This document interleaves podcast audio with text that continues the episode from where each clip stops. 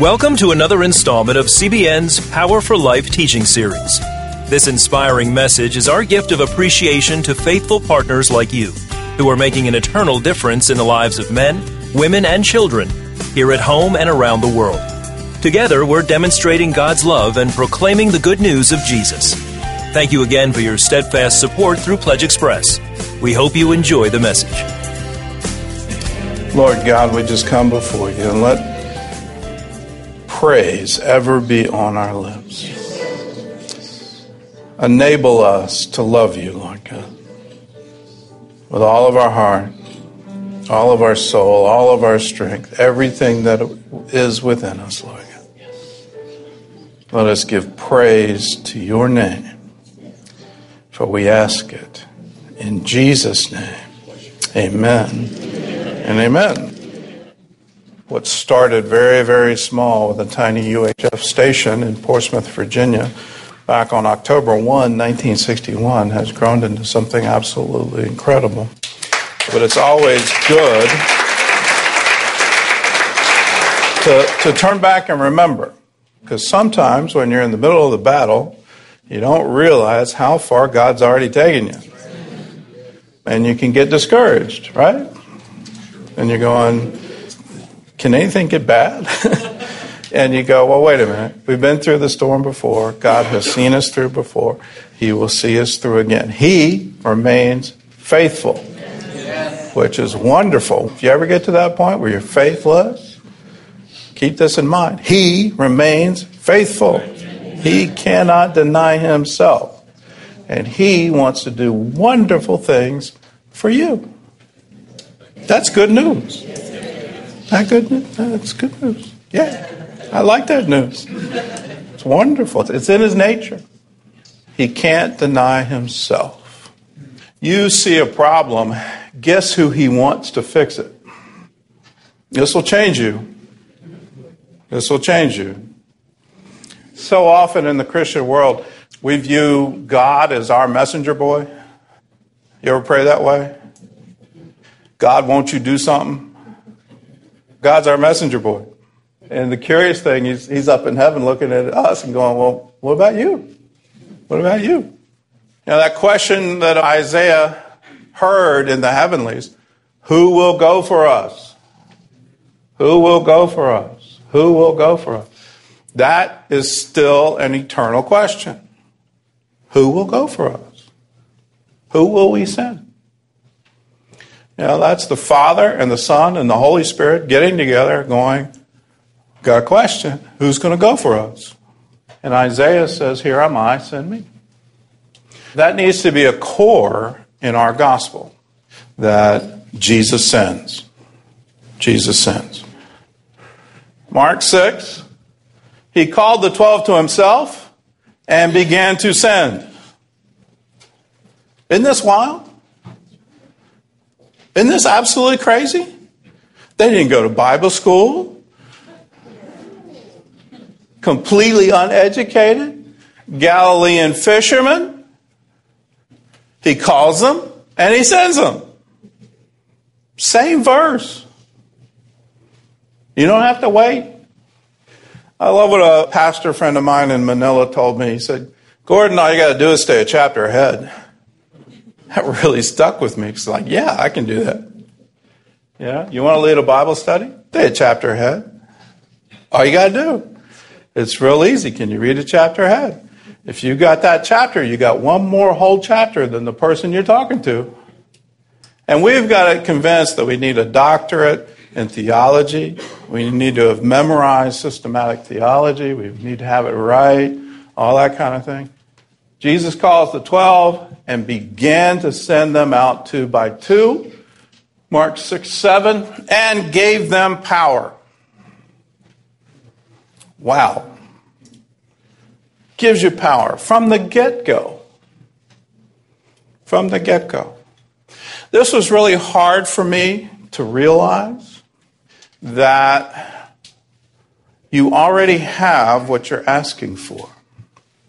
You just don't believe it. It took me a long time. It took me a couple of years. And it's still taking me time to realize what I'm asking for, I already have. And it's not a bad prayer to say, Holy Spirit, I want more of you. It's certainly not a bad prayer to say, I need to exercise the gifts. Can I get the gifts? But in that, you're ignoring some things that Paul has clearly said. He has given us everything pertaining to godliness. And I finally had to realize all of those prayers were somehow an accusation that God was stingy. And God's not stingy. He is gracious. His mercy endures forever. His gifts are overwhelming. And all we have to do is open them. And sometimes it has to do with other experiences other people have where we're, we're asking God to imitate that. And in that, you're denying his creativity. And he wants to tailor everything specifically to you. And he wants you to be unique and different. And so you read in the Bible, well, can the angel come down and hand me the golden scroll? And I really want to taste and, and see that it really does taste like honey. And at the end of that, I'll be enabled for ministry. But you're ignoring Mark 6 7, where if you're called by Jesus to himself and you've had that revelation that he is the Messiah, you have everything you need. You want Jesus to add angels to that? Golden scrolls? Visits to heaven? Anyway, break through all of that. Break through to the point where you realize everything you need for the ministry He has assigned you to do, you already have. You just haven't discovered it yet. You haven't gotten to the point where you actually believe what He's already written in the Bible. So spend your time there working on your own unbelief instead of shifting the blame somehow to God that it's his fault because he's that stingy old God that wants to hold back from you. And please don't get caught in this trap that somehow or other you've sinned too much that you can't, or you don't believe enough that you can't. Let Jesus be your forgiveness. Let Jesus be your faith. Let Jesus be your power. Let Jesus be your all in all. You have that, you have everything you need. All right. Next one, Matthew 10. Now, when he called his disciples to him, he gave them power over unclean spirits to cast them out and to heal all kinds of sickness and all kinds of disease. This is Matthew chapter 10. This isn't Acts chapter 2. Isn't that amazing? This is before the crucifixion. Wow. Wow. Wow. Wow. He gives it to them before all of that. I just find that amazing. And he wants to give it to you. When he sends, he says specifically, don't go to Gentiles, don't go to Samaritans. This is Matthew 10, verses 5 through 7. Go to the lost sheep of the house of Israel, and as you go, preach, say, The kingdom of heaven is at hand. Whole lot of doctrine here, and I just want to reinforce when Jesus calls you and then sends you, more likely than not, he's doing it to the people right near you. They're lost sheep right here in Tidewater. Yes, the goal for CBN is to preach the gospel to every language, every tribe, every tongue. We're going to do that. But we need to realize there's some lost sheep right here in our backyard. And what do we have to say to them? And we need to say to them, the kingdom of heaven is at hand. It's not some faraway time, faraway place. It's right here. When God's kingdom comes, it means his dominion is being established his will is being done on earth as it is in heaven. Now, when we get that straight, we start thinking, is there anybody poor in heaven? And the answer is no. Is there anybody sick in heaven? The answer is no. Anybody unable to graduate from high school in heaven? Unthinkable. Absolutely unthinkable. Start thinking how God wants to have his will established here. The kingdom of heaven is at hand. That's our message, and that's what we are to bring. Luke 10, if you get caught up in Matthew, it's just for the disciples, the 12. Think again. In 10, he does the same thing. He calls 70 and sends them. Soon as he does it, soon as they're appointed, he sends them two by two. And then the other key into every city and place where he himself was about to go. When you're sent by God, who's going with you? God. God. And he's not just going to go with you, he's there in advance of you, which is also way cool that he goes with you, he's ahead of you, he's behind you. He's got you covered. This needs to be added into whatever prayer we're going to do for America to make sure that we're praying for laborers for the harvest. It's one of my favorite verses in the Bible, Luke 10:2. The harvest truly is great, but the laborers are few. Therefore, pray the Lord of the harvest to send out laborers into his harvest. This was my message for the Philippines back in 1994 that God was calling them to be a missionary sending nation. There's a lot to the Greek behind this, but the better translation, therefore, beg the Lord of the harvest to drive out laborers into his harvest. Beg God to do this. This is one of the only commanded prayers by Jesus. The other one is pray that you're not pregnant. When you see the armies encamped around Jerusalem, pray you're not pregnant so that you can get out of there. Two prayers. Lord's Prayer is a suggested prayer. But when he commands a prayer, therefore beg God to send out laborers into his harvest. That needs to be a focus in every Christian's prayer life. Drive them out, compel them to go, compel them by love to do it. Now, this is John 20. This is after the resurrection, just to give you the context. Matthew 10, Luke 10, obviously before the crucifixion. This is after. Now, when times get tight for Christians, what do we do? we hide. All right? Do you have that happening in America today? Are we ashamed of the gospel? Sort of. Okay? We feel comfortable about it in certain situations, certain environments. It's okay to share. But boy, it's taken off like wildfire in America where it's just not cool anymore to share the gospel. Right? And we've somehow become convinced that perhaps it's unconstitutional, right? That if you have a public prayer, police are going to come and arrest you, or the ACLU is going to file a suit. These things have taken hold. I've been in restricted access countries, and I know what it's like to be in a place where literally you can go to jail, or a mob can attack you because you're sharing the gospel.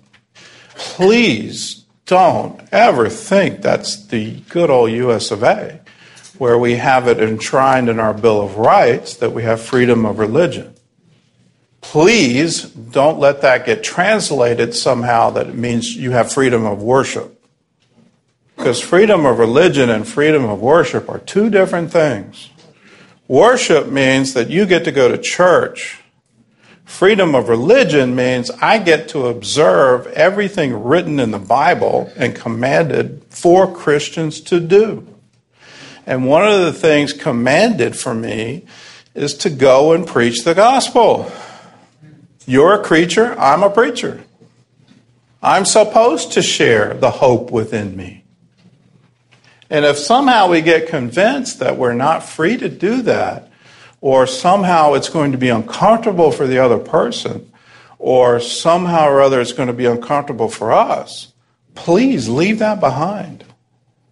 For the early disciples, they actually had a legal system that threatened them with death. And they said, in the face of that, this is Acts chapter 4, in the face of that, we have to obey God rather than men. All right? But this is after the crucifixion, and Just sort of imagine you had just seen Jesus nailed to a cross and hung up for everybody to see outside the city of Jerusalem. Imagine if you'd gone through that, you're not exactly going to be excited about sharing the good news that the Messiah is here because he just died. So here they were, shut up in a room for fear of the Jews. Jesus came and stood in the midst and said, Peace be with you. A lot to this. There's a, probably a whole sermon on the giving of peace.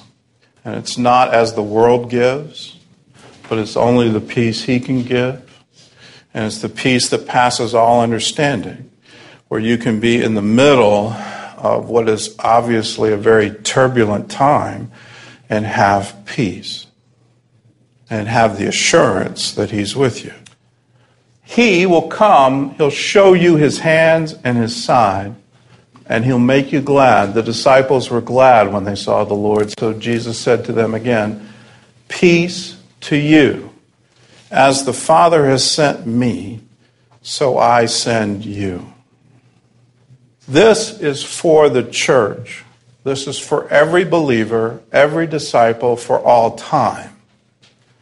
As the Father has sent me, so I send you. And may the love of God compel us that we would go and we would not give up but we would have the courage that it takes to take on the toughest areas and say, The kingdom of God has come near you. And when he had said this, he breathed on them and said to them, Receive the Holy Spirit. If you forgive the sins of any, they are forgiven them. If you retain the sins of any, they are retained. Please forgive. With everything that is within me, please forgive. Please set people free. In that process, set yourself free. Please forgive the incredible power he's given to his disciples. Not only to cast out demons, not only to heal the sick, but he's given us the power and authority to forgive. Wonderful power. Wonderful power. And again, the signature of all of these teachings that this is how God is glorified if you abide in me and my words abide in you, you will ask what you desire and it shall be done for you. By this my Father is glorified, that you bear much fruit, so you will be my disciples. Looking at America today, there's much to be dismayed about. There's much to be troubled about. What are we supposed to do? We're supposed to go and bear fruit. And we need some mercy. and we need God to intervene. Now, don't send him as the messenger boy. Say, can you come? Can you intervene through me? Can I be salt? Can I be light? Can I transform our culture? Because what we're reaping in the political realm is just a symptom, if you will, of what's going on in our neighborhoods and our cities and our homes. It's just a symptom to change that, we have to change everything else. We've gotten it wrong. We've gotten it so that somehow or other we become a political force as opposed to a heavenly force. We're supposed to preach the kingdom and go to the very hard places to do it. So, if you want to see racial reconciliation in America, what do we do? We go and preach the gospel. We declare to them the kingdom of God. We do that in very tangible ways. We do it in very spiritual ways. We exercise the authority given to us. If we want to see change in the political realm, what do we do? We preach the gospel. That's what we do. That's what we do. And in that process, we need to bring Jesus back. We need to make him front and center in all that we do then we'll see change. Then we'll see change. Amen? Let's ask for it. Lord, we come together and we come in agreement and we ask that you would change our hearts and that the light of your word would be illuminated in our hearts, that we would see opportunity where others see problems. We would see opportunity for your gospel to be proclaimed. So, Lord, here we are. Send us. Let us be the instruments of your peace, the instruments of your healing, the instruments of your deliverance, the instruments of your salvation. And give us the boldness to preach your gospel and stretch forth your hand to do signs and wonders that people may know you are the living God. Do it, Lord, so that your name would be glorified in all the earth. We ask it in the name of Jesus. Amen. Amen. God bless you. I pray that this teaching draws you into a deeper relationship with Christ. Remember, if you ever need someone to agree with you in prayer, anytime, day or night, simply contact us at our toll free number at 1 800 759 0700. We're here for you 24 hours a day. That number again is 1 800 759 0700. On behalf of the entire CBN family, may God abundantly bless you.